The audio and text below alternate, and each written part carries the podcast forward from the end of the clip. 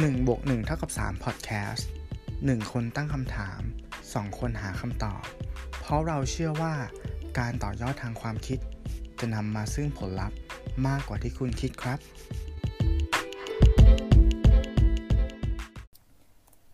คุณเคยเดินห้างใช่ไหมครับ จะมีบางครั้งที่เราเดินผ่านแล้วมีกลุ่มพนักงานขายเดินเข้ามาทักทาย พร้อมกับพูดว่า ขอเวลาสัก 5 นาทีได้ไหม แล้วจากนั้น เราก็เผลอตอบไปว่าได้ครับ นั่นแหละครับ สุดท้ายแล้วก็ไม่เคยมีใครได้คุยแค่ 5 นาทีเลยสักลาย นี่อาจเป็นแนวทางของการขายรูปแบบหนึ่งที่พยายามเข้าถึงตัวลูกค้า แต่สำหรับผมแล้ววิธีนี้อาจเป็นวิธีที่ลูกค้าไม่เต็มใจก็ได้ ซึ่งนี่เรียกว่า hard sell ครับ ยินดีต้อนรับทุกคนเข้าสู่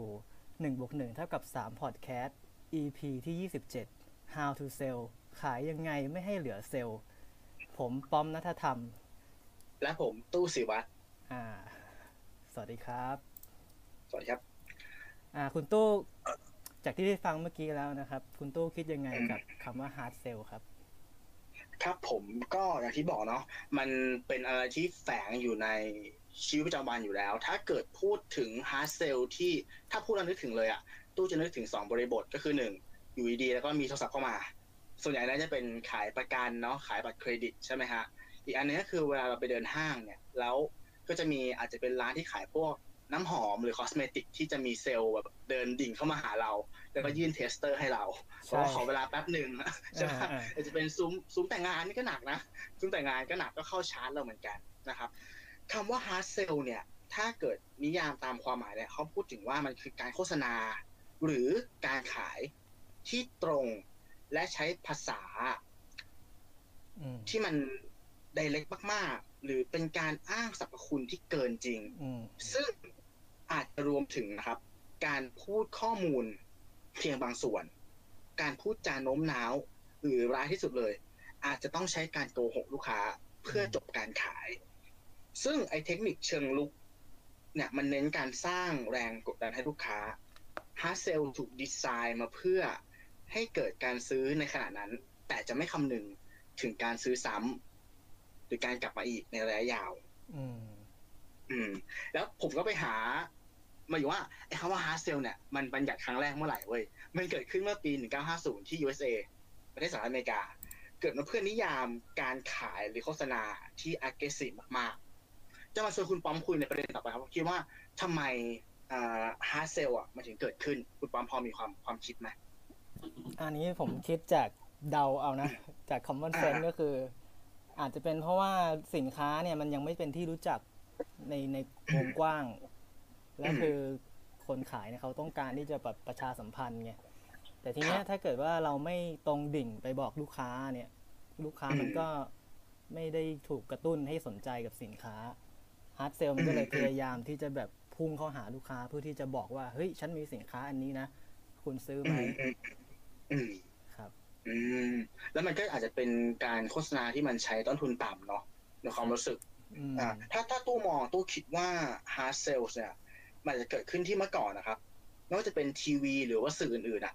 มันแพงมาก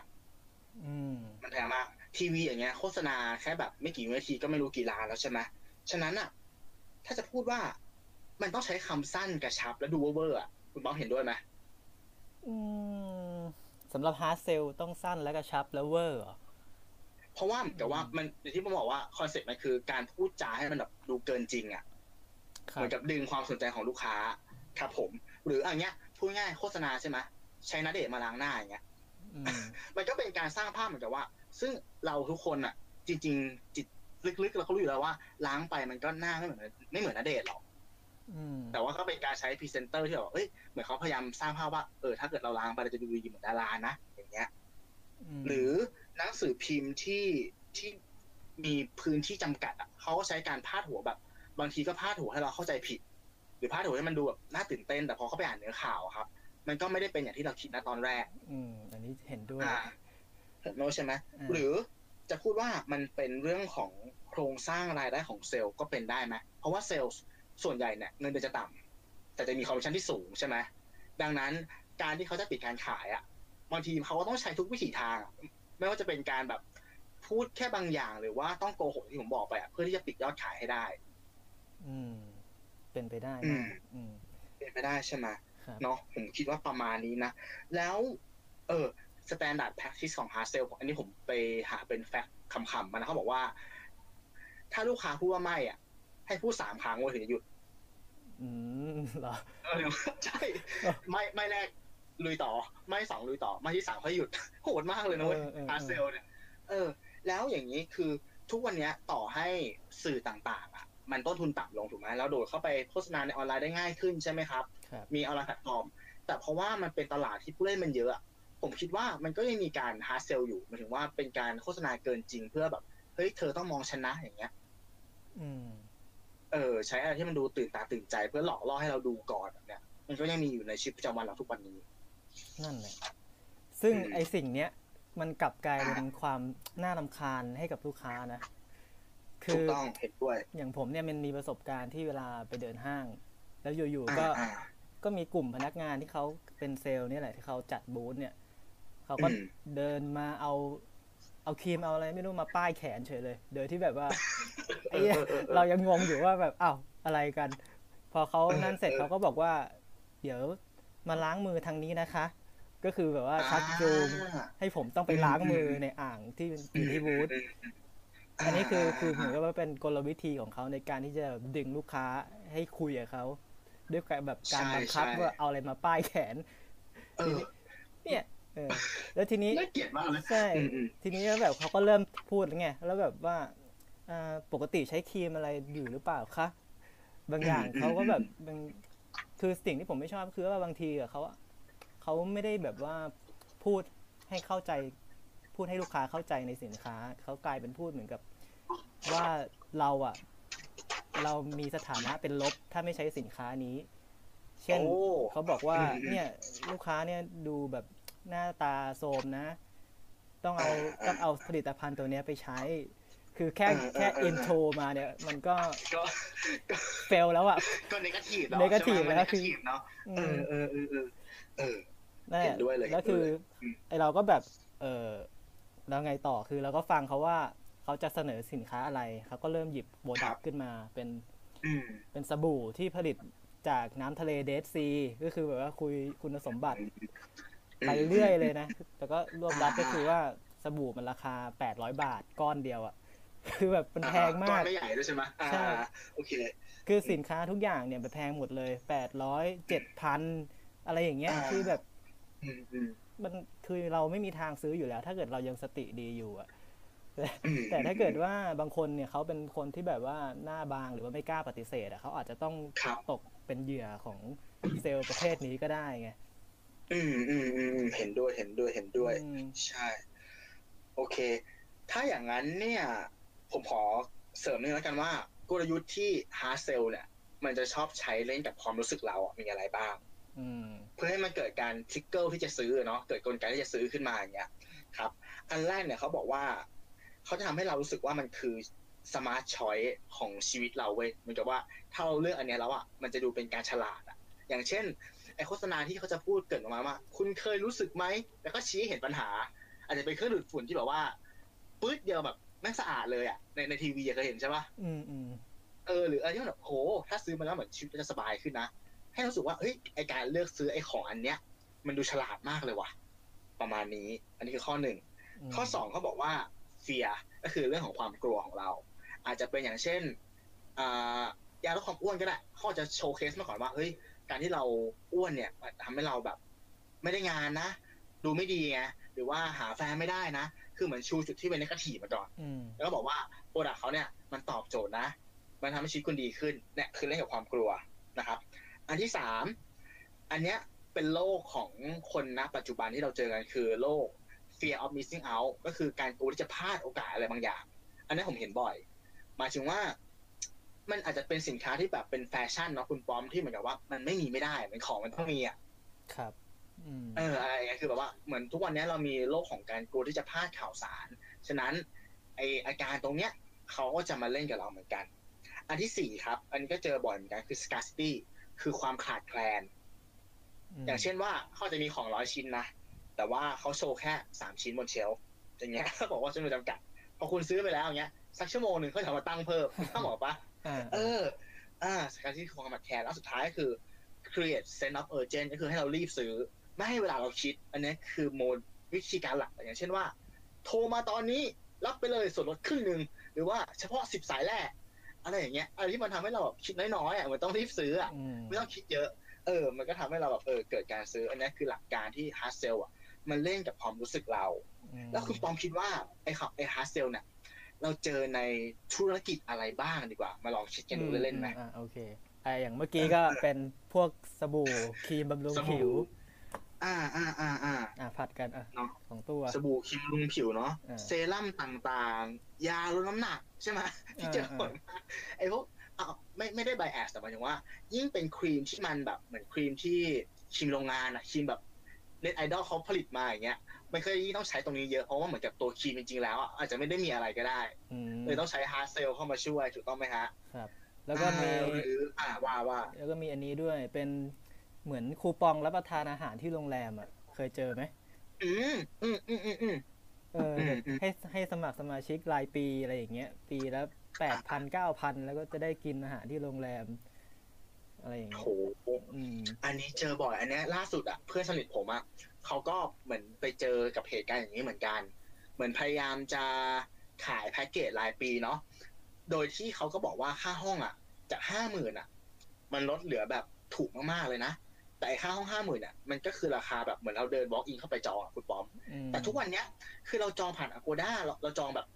เราจองล่วงหน้าอยู่แล้วนึกภาพออกปะ คือไอ้ราคาที่เขาเอามามาหลอกล่อเราว่าราคาเต็มขนาดนั้นมันไม่ใช่ราคาจริงๆอะเก็ตใช่ไหมอืมอืมเออเออเออนี่ก็เป็นเป็นอีกแง่หนึ่งเนาะหรือถ้าเป็นจะบอกว่าเอ่อพวกสินค้าที่มันเหมือนเหมือนกันได้ไหมยอย่างเช่น ในร้านสะดวกซื้อเนี่ยคุณป๊อมมันจะมีสินค้าบางประเภทที่เหมือนกับว่าเขาไม่ได้มีความสามารถในการแข่งขันขนาดนั้นนะมันก็มันก็เหมือนเหมือนกันอะอืมสินค้าที่ไม่ได้มีเด่นที่ชัดเจนอะก็ต้องพึ่งการใช้ฮาร์ดเซลไหม พึ่งไหมอืผมว่าส่วนใหญ่คนที่จะสินค้าที่จะใช้ hard sell ก็อย่างที่บอกไปตอนแรกว่าเป็นสินค้าใหม่ที่ยังไม่เป็นที่รู้จักอ๋อโอเคโอเคอืมอืม นอกจากนั้นผมมองว่าบางสินค้า fast fashion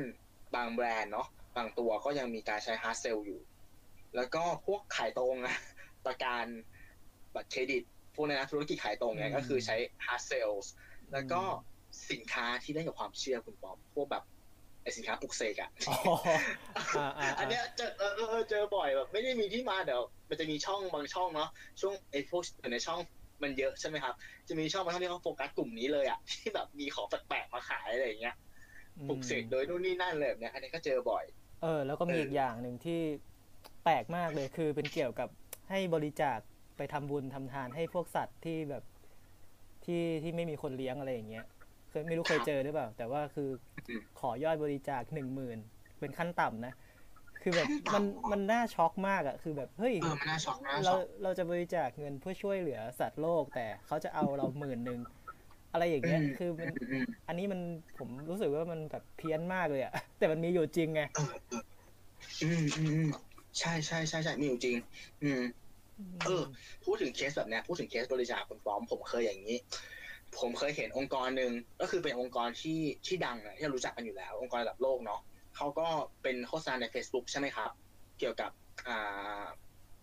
ชนเผ่าแอฟริกาที่เขาขาดแคลนน้ำแล้วมันก็มีฟีเจอร์ว่าให้เราส่ง s อ s ไปเพื่อบริจาคอ่า ผมเห็นผมก็ส่งไปผมอยากช่วยเขาใช่ไหมสักผ่านไปสามสี่วัน มีโทรศัพท์มา โทรมาขอบคุณที่เราบริจาคยอดนี้ อืม เออแล้วเขาถามว่าเหมือนกับเขาใช้คำถามมาว่าขอบคุณนะที่แบบว่าเออบริษัทยอดนี้แล้วแล้วก็ถามเหมือนกับว่าเราอะเห็นด้วยไหมกับการที่เราควรจะช่วยเหลือคนเหล่านั้นอะไรเงี้ย ซึ่งเราก็เห็นด้วยนะครับหมอปะอือฮึเออเราเห็นด้วยอยู่แล้วเพราะเราเป็นคนบริจาคไปเสร็จปุ๊บเขาก็ยิงคำถามเข้าไปอีกว่า ถ้าอย่างนั้นอะ มันมีแพ็กเกจบริจาครายเดือนนะเออสนใจเนี่ยแหไหมละเอออันเนี้ยแหละอะไรเงี้ยเออเออเหมือนเขาบังคับให้เราตอบไปในทางของเขาก่อนอะ แล้วพอเหมือนเราเหมือนเรา ก้าวขาไปข้างแล้วคุณปอมมันถอยกลับยากนะเว้ยใช่ใช่ปะเออเหมือนมันหาจุดร่วมไปแล้วเหมือนเราเซย์เยสไปแล้วอย่างเงี้ยแล้วอืมพูดยากมากไม่โอเคพูดยากมากไม่โอเค ไม่โอเคจริงๆเออเอาคนไทยอะ คนไทยเนาะสังคมไทยอะมันเป็นสังคมแบบขี้เกรงใจปะถูกไหมอืมปณีประนอมปะเออ แล้วเหมือนเขาเล่นกับจุดอ่อนของของเราเหมือนเขารู้ว่าเขาดีไซน์มาแล้วอะไรเงี้ย อืม ทีนี้ตุ๊กก็เลยลองคิดว่า เออ เรามาวิเคราะห์ซิว่า hard sell ในสองมิติเนี่ย ในมิติของผู้ซื้อหรือเรานิยามว่าเราคือเหยื่อแล้วกัน โอเคไหมครับ มันมีวิธียังไงบ้างที่จะป้องกันตัวเองจากการโดน hard sell อ่าของอ่าโอเค อันนี้ โอเค ตู้ก็สรุปมาเป็นสี่ข้อนะครับเขาบอกว่าอืมข้อแรกเลยเนี่ยคือ learn to say no เรียนรู้ที่จะพูดว่าไม่อืมอ่า ก็ต้องยอมรับนะว่าหลายครั้งอะ เราไม่กล้าพูดไปตรงๆเนาะว่าไหมอารมณ์แบบ อย่างที่เมื่อกี้ที่แบบโดนอย่างนั้นไปแล้วหรือว่า อะไรที่มันแบบเขามาให้เราลองชิมก่อนอะไรเงี้ย เคยเคยเจอมาร้านของที่แบบมีของให้เราลองชิมเสร็จปุ๊บพอเราชิมรู้สึกว่าเออมันก็ยากที่จะเซโนเหมือนกันบางทีฉะนั้นเขาบอกว่า หัดพูดเว้ยหัดพูดว่าไม่ ถ้าเกิดว่ามันยากที่จะพูดเนี้ย ลองคิดให้มันลึกขึ้นไปอีกว่าไอ้ต้นทุนของการไม่พูดว่าไม่อะ มันมีคอสที่กี่บาท ถูกปะอืมบางครั้งการที่เราไม่พูดว่าไม่ อาจจะเสียเงินแบบห้าร้อยพันหนึ่งอะเพราะซื้อด้วยความเกรงใจอะไรอย่างเงี้ยอันนี้นอันนี้นคือข้อหนึ่งอ่าอันนี้คุณป้อมมีอะไรเสริมไหมฮะอ่า ถ้าเป็นผมนะ ผมจะอ่าหลีกเลี่ยงโดยการคิดว่าแบบเราอะไม่ได้มีเงินเพื่อที่จะมาซื้อของที่ไม่ได้อยู่ในแผน ในแผนโอ้หมายถึงแผนชีวิตของเรานี่แหละ คือแบบเราต้องมองว่าอ่าฮะคือเงินที่เรามีได้มาเนี่ย เราควรที่จะแบบ เห็นคุณค่าของมัน ว่าเราจะซื้อไปกับสิ่งที่มันจำเป็นสำหรับเราจริง ๆ แล้วเราก็ต้องมองด้วยว่าที่ผู้ขายเขากำลังพยายามมาพูดเนี่ย คือเขากำลังหลอกเรา คือถ้าเราอืมอืมยอมซื้อเขาเนี่ย ก็เท่ากับว่าผมมองว่าเขาจะมองว่าเราอะโง่นะคือคือถ้าเกิดถ้าเกิดเรายอมซื้ออะคือแล้วถ้าเกิดเขามองอย่างเงี้ยเขาก็จะได้ใจแล้วก็ทำอย่างนี้กับคนอื่นๆต่อไปเรื่อยๆไงเพราะมันได้ผลอืมสำหรับพวกเขาไง เพราะฉะนั้นอืมผมคิดว่าเห็นด้วยเห็นด้วยอืมตัวเราเนี่ยแหละต้องเหมือนกับว่ามีสติ ต้องกล้าที่จะปฏิเสธแล้วก็คือไม่โอเคกับเซลล์ที่เขาพยายามยัดเยียดให้เราต้องซื้ออ่าออืม อืม โอเค เห็นด้วยเห็นด้วย เออจริงนะ โอเคอืมอันนี้คือข้อหนึ่งเนาะเอ่อฝึกที่จะพูดว่าไม่ ข้อสองเขาบอกว่าให้เราเนี่ย สังเกตความรู้สึกของเราอ่าสังเกตอารมณ์ของเรา เพราะฮาร์เซลมันเล่นกับอารมณ์ใช่ปะ บอกว่าเออให้เราสังเกตว่า ณตอนนั้นอะหัวใจเราเต้นแรงขึ้นไหมเออ เรามีเหงื่อออกที่มือหรือเปล่า พฤติกรรมที่มันแปลกไปจากปกติอะอะไรแบบเนี้ย หรือถ้ารู้สึกว่ามันมันเสียการควบคุมใช่ไหมครับเขาบอกว่าให้เราพยายาม walk out ออกมาจากสถานการณ์นั้นก่อน ไม่ว่าจะเป็นอยู่ในหน้าร้านเนาะอยู่กับเซลล์หรือว่าอยู่บนหน้าจอแท็บเล็ตที่กำลังจะกดสั่งซื้ออย่างเงี้ยอืมเออ ออกมาก่อน แล้วให้กลับไปนอนคิด สักคืนสองคืน ถ้ามันสำคัญจริงเราจะไม่ลืมเว้ยอืมเออ เพราะหลายๆครั้งมันเคยเคยได้ยินทฤษฎีนะคุณป้อม อยากได้รถสีแดง เสร็จปุ๊บเนี่ยพออยากได้ปุ๊บอะพอขับรถบนถนนอะรถสีแดงเต็มหมดเลยทั้งที่ก่อนนี้มีไม่เห็นนะอืมเออเนี่ยมันคือเรื่องของความรู้สึกเนาะที่แบบว่าเออพอเราโฟกัสไปที่บางอย่างเราถูกชี้นำอะเออ บางทีเราไม่เป็นตัวเองเว้ยอืมเอออารมณ์มันพานำไปนะครับ อ่า อันนี้ไม่เสริมไหมฮะ ข้อนี้คุณปอมอ่า ข้อนี้น่าจะเหมือนกับถ้าเกิดเราคิดถึงสิ่งของนั้นๆ บ่อย ๆ เนี่ยแสดงว่าอ่าเราอะอยากได้มันจริง ๆ นะทีเนี้ยอ่าอ่าอ่าอ่าถ้าเกิดเราอยากได้มันจริง ๆ เราก็ต้องดูก่อนว่าอะถ้าเราซื้อแล้วมันมีผลกระทบอะไรกับปัญหาเราไหมถ้าไม่มีผมว่าก็ซื้อไปเถอะมันก็มันก็จะได้ตอบสนองความต้องการของเราได้ อืแต่มโอเคโอเคอืม โอเค ต่อไปข้อที่สามอันนี้ผมชอบมากเลยเพราะข้อที่สามเนี่ยมันจะเหมือนกับที่คุณปอมตอบผมมาในสองข้อเลยเหมือนคุณปอมอาจจะมีชุดคำถาม ให้กับตัวเองอยู่แล้วถูกปะครับ ใช่ไหมแต่ข้อสามเขาบอกว่าให้มองภาพใหญ่ด้วยชุดคำถามที่เราสร้างขึ้น เช่นอะไร อย่างเช่น จะเกิดอะไรขึ้น ถ้าเราซื้อหรือไม่ซื้อสินค้าชิ้นนี้อืมถูกไหมเออลองคิดดูสิว่าเออ ซื้อไปได้อะไรแล้วไม่ซื้อเป็นไรไหมอืมเนาะหรือว่า การซื้อเนี่ย สินค้าชิ้นเนี้ย มันทำให้เรามีความสุขจริง ๆ หรือ ตอบด้วยความซื่อสัตย์อะตอบมาใช่ปะอืถ้ามันถ้ามันเออ ถ้ามันได้อะก็ซื้อถ้ามันไม่อะก็ปล่อยไปก็ได้เปล่าวะหรือออืมอืมสามซื้อไปแล้วอะ ได้ใช้จริงๆเปล่ามันอาจจะเป็นรองเท้าคู่ที่ร้อยสามสิบของคุณก็ได้ คู่ที่ร้อยสามสิบถามว่าใส่เมื่อไหร่ใช่ป่ะครับเออถามอย่างซื่อสัตย์อะมข้อสี่เรามีกำลังซื้อพอที่จะจ่ายมันจริงหรือเปล่าเพราะว่าไงเพราะทุกวันเนี้ย มันเป็นระบบเงินผ่อนซะเยอะนะคุณปอมใช่ป่ะอืมบางทีเราก็หน้ามืดอะรูดบัตรไปอย่างเงี้ยเฮ้ยถามจริงๆแบบว่าทุกวันเนี้ยวงเงินมันพอไหมแล้วมัน over budget over เงินเดือนของเราหรือเปล่า มันทำให้ชีวิตเรามันลำบากขึ้นไหมถูกไหมครับครับ แล้วข้อสุดท้ายที่เราจะถามคือ เราเข้าใจ full of term ของมันหรือยังพวกเนี้ยส่วนใหญ่หรือไม่ว่าจะเป็นธุรกิจไหนอะมันจะมีดอกจันเว้ยอืมดอกจันเล็กๆที่เรามองข้ามมันไปอะ เออไปศึกษาให้มันเพียบพร้อมกับมันว่าเออมันมี terms มี condition อะไรหรือเปล่า บางครั้งอะ พอเราศึกษาพวกเนี้ย อย่างรู้จริงอะ มันจะเปลี่ยนความคิดเลยนะแต่ตอนแรกที่จะซื้ออาจจะไม่ซื้อก็ได้ ถูกปะครับ ถ้ารู้จักมันจริงๆอันนี้ก็คือวิธีการมองภาพใหญ่นะนั่นคือคำถาม ข้อสุดท้ายข้อสี่เขาบอกว่า ให้ทำรีเสิร์ชถ้าไอ้ที่คุณป้อมบอกถ้าเรารู้น้อยกว่าคนขายอะยังไงก็ถูกหลอกถูกไหมอ่าใช่ ใช่ป่ะถ้าเรารู้น้อยกว่าคนขายฉะนั้น เออต่อให้คุณอยากได้อะไรเงี้ย คุณทำ research หรือคุณไปเจอเขาแล้ว คุณพยายาม walk out ออกมาก่อน แล้วมาทำ research ทุกวันนี้ research มีสองแง่ แง่แรก research ออนไลน์ใช่ป่ะเราสามารถ search หาข้อมูลได้อะบนออนไลน์ว่าสินค้าพวกเนี้ยรีวิวจากคนใช้มันดีแค่ไหน แล้วผมว่าส่วนใหญ่แล้วอะสินค้าที่มันใช้ hard sell อะนะ hard sell หนักๆเนี่ยมันจะเป็นสินค้าคุณภาพต่ำดังนั้นรีวิวบนเน็ตมันจะไม่ค่อยดีเว้ยถูกไหมอืมเออ ใช่ป่ะมันจะแบบโอ้ยซื้อมาแล้วไม่เห็นเหมือนอย่างงู้นอย่างเงี้ยเลย ผมเคยเจอเหมือนเป็นเครื่องบดผักอะเห็นในทีวีแม่งดูแบบโคตรคล่องเลยนะ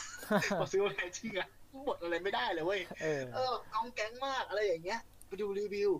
อะหรืออันที่สองถ้ามันเป็นสินค้าที่แบบว่าหารีวิวยากอย่างเงี้ย ผมเชื่อว่าในชีวิตประจำวันของเราคุณป้อมเราจะมีเพื่อนที่เขาเป็นกูรูในบางด้านอยู่แล้วอย่างเช่นอะถ้าถ้าคุณอย่างเงี้ย ผมก็คิดว่าถ้าเป็นเรื่องแบบ tech tech ไอทีเรื่องคอมพิวเตอร์อะไรเงี้ยคุณจะรู้เยอะ ผมก็จะโทรหาคุณนะครับแล้วผมมีคำถามอะไรเงี้ยเออเราจะมีกูรูแบบนี้อยู่แล้วอะต่อให้เขาไม่ได้รู้จัก product ตัวนั้นน่ะ อย่างน้อยเขาจะไกด์เราได้เว้ยว่ามันมันมันสมเหตุสมผลไหมกับราคาเนาะกับ feature อะไรเงี้ยฉะนั้นเนี่ยลองทำ research ดูไม่ว่าจะเป็นออนไลน์หรือว่าออฟไลน์ก็คือคนที่เรารู้จักเขาแล้วเขามีความรู้ในแง่นั้นอืมอืมครับ เออ อันนี้ก็คือสี่วิธีในการที่จะต่อต้านนะ พลัง ด้านมืดจากฮาร์ดเซลโอเคเอออันนี้คือโอเคือสำหรับเออฝั่งขอคงรับลูกค้าทีนี้ผมอยากใช่จะฝั่งของลูกค้าพูดให้ถึงฝั่งของนักขายบ้างดีกว่าว่าทำไมได้ต้องทำตัวยังไงเออดีกว่า ถ้างั้นน่ะเพราะว่าทำอย่างเงี้ยลูกค้าอ่าเขาไม่แฮปปี้ผมคิดว่าอืมอืม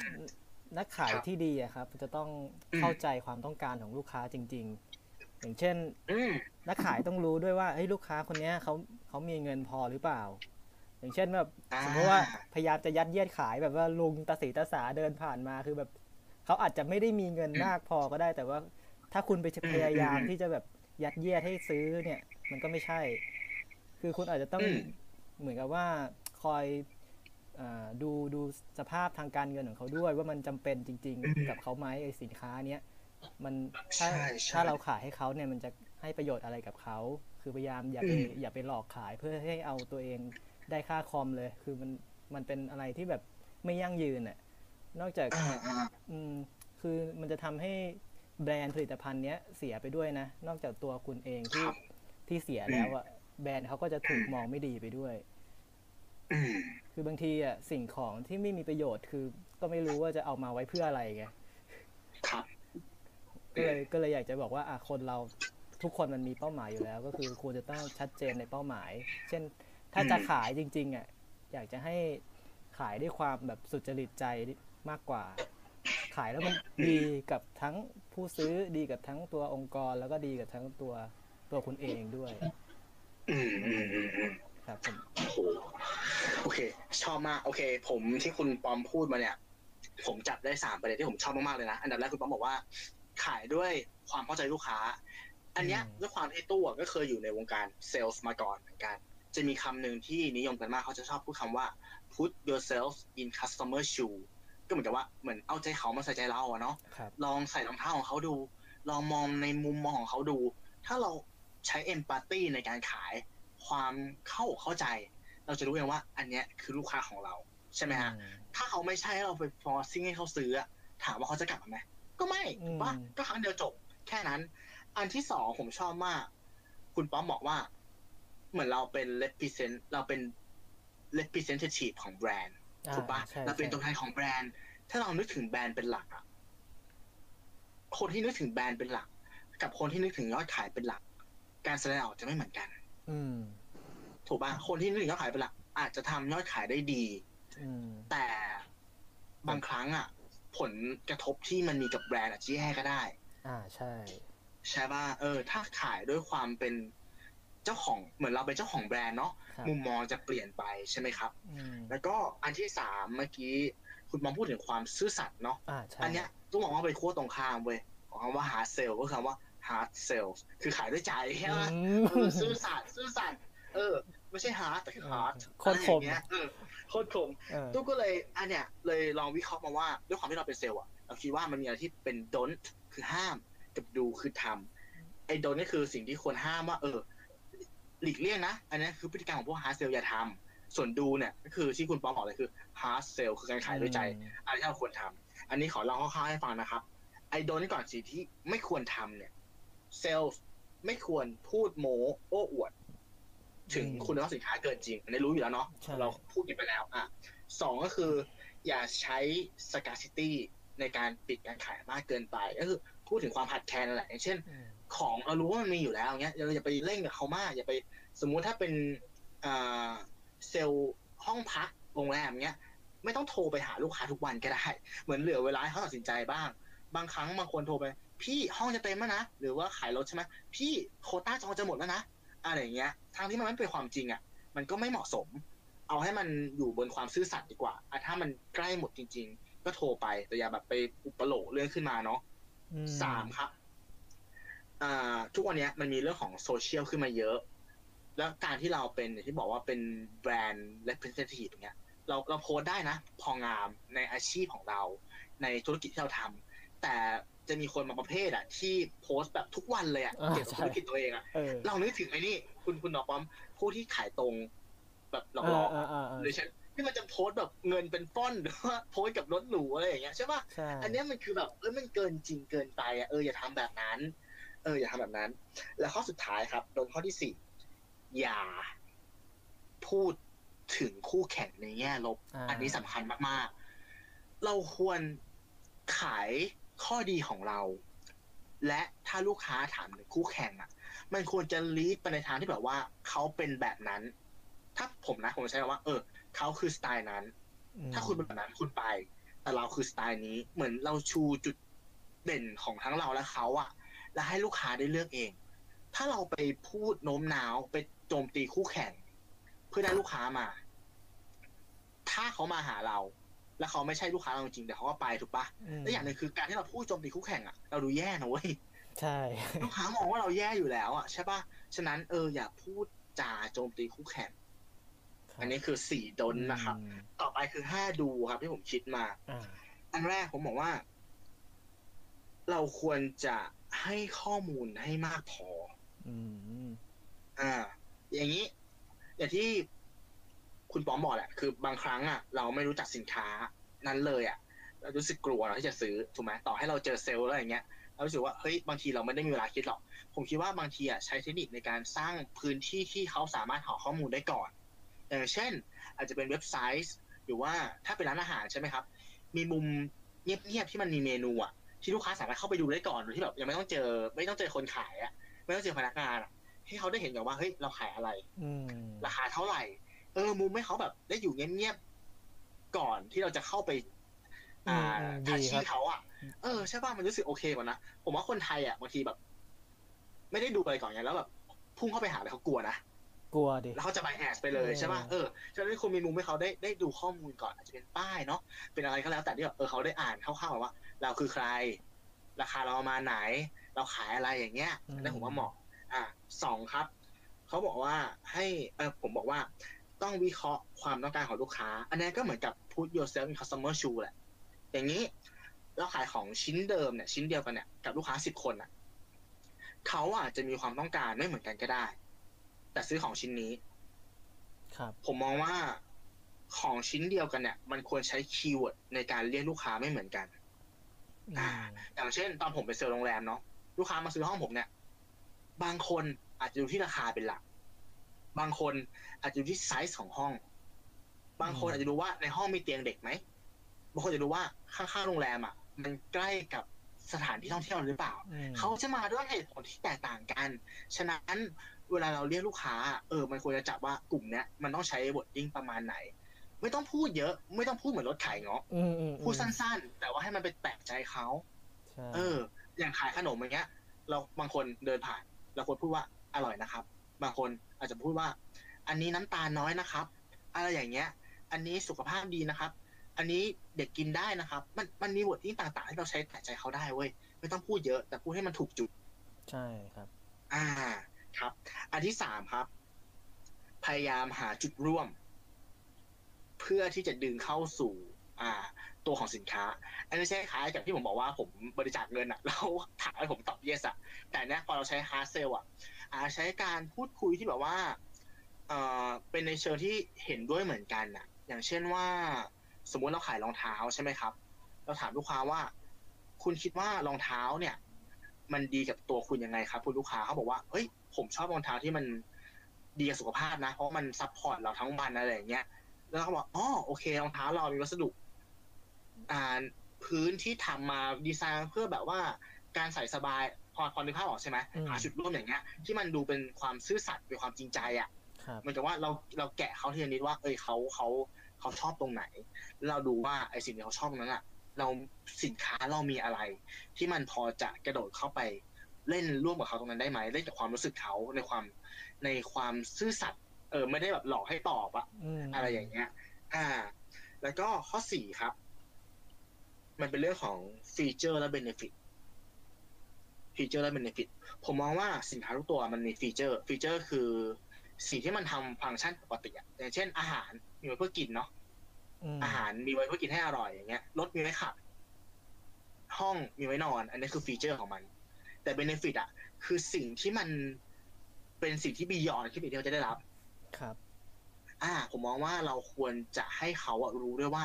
เขาได้ benefit อะไร อย่างเช่น สมมติผมเคยขายห้องประชุมกลุ่มเนี้ยไซส์ห้าสิบคน ห้องประชุมเนี้ยมันสามารถฟิตกับไซส์ห้าสิบคนได้ อันนี้คือฟีเจอร์ของเขา แต่ผมบอกเขาว่าอะ คุณลูกค้ามาประชุมอะไรครับ อ๋อ เป็นการประชุมแบบ brainstorm แบบใช้ความคิด แล้วต้องใช้ความคิดสร้างสรรค์ด้วยเพราะว่า เอ้ย ห้องเนี้ยมี daylight คือมีกระจกที่แสงสามารถสอดเข้ามาได้ การที่แสงเข้ามาเนี่ยครับ มันทำให้เรารู้สึกว่า creative มากขึ้น อันนี้คือ benefit ที่เขาได้เว้ย เออ ห้องที่มันมีมีแสงธรรมชาติเข้ามาไม่ปิดทึบอะมันทำให้คนเราอะใช้ความคิดสร้างสรรค์ได้ดีขึ้น อ่าเนี่ยคือการขาย benefit หรือทีวีจอใหญ่ ที่มันสามารถเชื่อมต่อกับอ่าแอปพลิเคชัน หรือ Netflix อะไรอย่างเงี้ยได้ในภาพของใช่ไหมฮะสิ่งที่ลูกค้าต้องการเนี่ยอาจจะเป็นการดู Netflix จอใหญ่นะ อันนั้นคือ feature ของมันใช่ปะแต่ benefit ที่ซ่อนอยู่อาจจะคืออะไรอาจจะคือเวลาที่มีร่วมกับครอบครัวก็ได้ปะอืมอ่านั่นคือการขาย benefit ให้เขาอะรู้สึกว่าเฮ้ยนอกจากไอ้ feature ที่เขาได้แล้วอะมันมีอะไรที่ beyond ขึ้นไปอีกว่ะอืมที่มันตอบโจทย์ในใจเขา อันเนี้ยมันทำให้เขาเต็มใจซื้อมากขึ้นเว้ยครับ อันนี้เป็นศาสตร์อย่างหนึ่งเลยที่แบบเออต้องศึกษานะเออมันตอบไม่ได้หรอกว่า A B C ไม่ใช่หรอกมันก็ต้องหา ว่าอะไรคือคือคือ benefit ที่เราสามารถให้เขาได้โอครับเคผมขอเสริมนิดนึงเรื่อง benefit นะคได้รับได้ก็ได้ได้ได้จริงๆ benefit เนี่ยอาจจะไม่ได้จำเป็นที่จะต้องมาจากตัวสินค้าก็ได้ แต่มันอาจจะมาจากบริการของผู้ขาย อย่างเช่นอือฮึคำขอบคุณหรือว่าคำสุภาพที่แบบอืมอ่อนน้อมอืมากมๆอะไรอย่างเงี้ย คือแบบอ่าอ่าอ่า ลองคิดดูว่าถ้าเราไปซื้อกับข้าวกับแม่ค้าที่เขาทำหน้าบึ้งตลอดเวลา กับอีกคนหนึ่งที่เขาแบบยิ้มแย้มสวัสดีค่ะอะไรอย่างเงี้ยเราก็ต้องแบบรู้สึกดีกับคนที่เขาสุภาพอ่อนน้อมกับเรามากกว่าอะไรอย่างเงี้ยครับ อืมผมอืมเห็นด้วยเลยเห็นด้วยเลย ใช่ คือบางครั้งเนาะเราเราของอาจจะเหมือนกันก็ได้ข้าวแกงเหมือนกันเลยอืมอืมแต่รู้สึกว่าไปร้านเนี้ย เราสบายใจกว่าอืมเราบอกว่า พี่ครับอันเนี้ย ขอผักเยอะหน่อย ใช่ปะอ่าหรือว่าขอข้าวเยอะหน่อยไอ้จุดเล็กๆแค่เนี้ยที่มันสร้างความต่างได้เว้ยที่แบบเออเราพูดไปแล้วใช่เขาโอเคหรืออีกร้านที่แบบหน้าบึ้งอะไรอย่างเงี้ยใช่ปะแล้วก็ไม่ไปอาจจะรสชาติอาจจะเหมือนกันเลยนะไม่มีอะไรต่างเลยนะใช่ไหมแต่นี่คือเบนฟิตเล็กๆที่แบบเออเราเห็นนะแล้วเราเต็มใจจะซื้อแบบนี้มากกว่าครับนะครับข้อสุดท้ายครับข้อที่ห้าอันนี้คือตรงข้ามเนี่ยที่บอกว่า hard hard sell เนี่ยมันถูกดีไซน์มาเพื่อให้เราไม่ได้คิด ฉะนั้น hard sell อะมันคือการที่มีเวลาให้ลูกค้าได้คิดครับ อืม เออ คือผมมองว่าถ้าเราขายอย่างซื่อสัตย์เราขายอย่าง ตรงไปตรงมาและให้ข้อมูลครบถ้วน ถ้าลูกค้าเขาอะคือลูกค้าของเราจริง ๆอะเขาต้องมาเว้ยอืมเออ ฉะนั้นการให้ลูกค้าได้คิด เพื่อตัดสินใจอะผมว่ามันคือสิ่งสำคัญ ครับ อืม ก็ประมาณนี้ครับ คือดูกับดนที่เซลล์ควรจะทำครับผม อ่า คุณป้อมมีอะไรจะเสริมไหมครับ อืม ก็อาจจะฝากไปถึงอ่าผู้อ่าผู้ที่เทรนพนักงานขายครับแบบตำแหน่งหัวหน้าครัหบรืออะไรอย่างเงี้ยครับ ก็คืออืแบมบอืมผมคิดว่าที่เซลล์แบบ hard sell ที่เราเจอกันมาเนี่ยเป็นเป็นอย่างเงี้ยเพราะว่าอาจจะถูก train มาแบบไม่โอเคก็ได้ เพราะฉะนั้นคนที่เป็นอืมเป็นเจ้าคนนายคนที่เขากำลังจะแบบว่าต้องสอนลูกน้องหรืออะไรอย่างเงี้ยควรจะต้องแบบอาจจะศึกษาเรื่อง เชิงจิตวิทยาคุณธรรมบ้างก็คือแบบ เวลาเราค้าขายเนี่ยคือแบบมันมันควรจะเป็นอะไรที่แบบต้องเกิดประโยชน์ทั้งสองฝ่าย ทั้งผู้ซื้อและผู้ขาย เพราะว่าโลกเราเนี่ยมันอยู่ด้วยการที่เราช่วยเหลือเกื้อกูลกันครับ ถึงจะสงบสุข ถ้าเกิดมีฝั่งใดฝั่งหนึ่งที่มันเสียเปรียบมากเกินไปเนี่ย คือมันก็ไม่เกิดความสมดุล แล้วเมื่อไหร่อืมที่โลกไม่สมดุลปัญหามันก็จะเกิดเพิ่มขึ้นตามมานั่นเองครับ โอ้โหอะไรจบแบบหล่อมากเลยโอเคสมไม่คุณจริงๆ โอเค ในส่วนของผมนะครับ ผมขอเสริมไปสองอย่างทิ้งท้ายให้คุณผู้ฟังเนาะอันดับแรกครับ อยากให้ลองสังเกตนิดนึง ว่าพฤติกรรมหาเซลล์อะจริงๆแล้วอะเราอะทำอยู่ทุกวันนะคุณปอม อย่างเช่นอะไร ตอนเด็กๆอะเวลาจะซื้อของชิ้นใหญ่ที่พ่อแม่ไม่น่าจะให้ซื้อเราทำไงเราก็ขายตัวเองนะหรอกปะ ซื้อแล้วผมจะเป็นเด็กดีซื้อแล้วผมจะตั้งใจเรียนถูกป่ะเออเราก็พูดโม้อะโน้มน้าวเขาให้เราซื้อให้เราใช่ไหมหรือบางครั้งที่คนใกล้ตัวเราเขาลังเลเว้ยเนี่ยแฟนเราก็ได้เฮ้ยชุดนี้ชุดไหนดีอะตัวเองเลือกมาชั่วโมงละบางครั้งเขาตอบแบบ hard sell ตอบแบบ ตอบให้เขาซื้ออะเฮ้ยชุดนี้มันเข้ากับเธอดีนะดูโอเคเลยซึ่งจริงๆอาจจะไม่โอเคก็ได้นะเออถูกปะแต่เราตอบให้แบบให้มันจบๆไปอะไรเงี้ย หรือ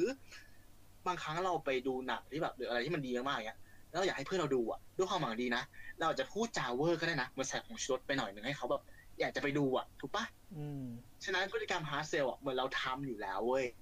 ในชีวิตประจำวัน ฉะนั้นผมจะบอกว่า ถ้าเกิดเราใช้ heart sell คือขายด้วยใจแล้วอะ เราไม่ต้องทำ hard sell เว้ยอืมลูกค้าเราอะ จะใช้ word of mouth word of mouth คือการบอกต่อ คือการตลาดที่แข็งแรงและ impact ที่สุดในโลกใบนี้ เขาจะเป็นกระบอกเสียงที่ใช้ hard sell ใส่เพื่อนเขาให้คุณเอง โอ้ครับ เออครับผมโอเคโอเค ก็ขอบคุณผู้ฟังทุกคนนะครับ ที่ฟังกันมาถึงตรงนี้ สามารถรับชมรายการของเรา ได้ในช่องทางต่างๆไม่ว่าจะเป็น YouTube Spotify Anchor Podbean Apple Podcast แล้วก็เพจของเราครับหนึ่งบนหนึ่งเท่ากับสามพอดแคสต์สามารถเสิร์ชเป็นภาษาไทยหรือว่าตัวเลขก็ได้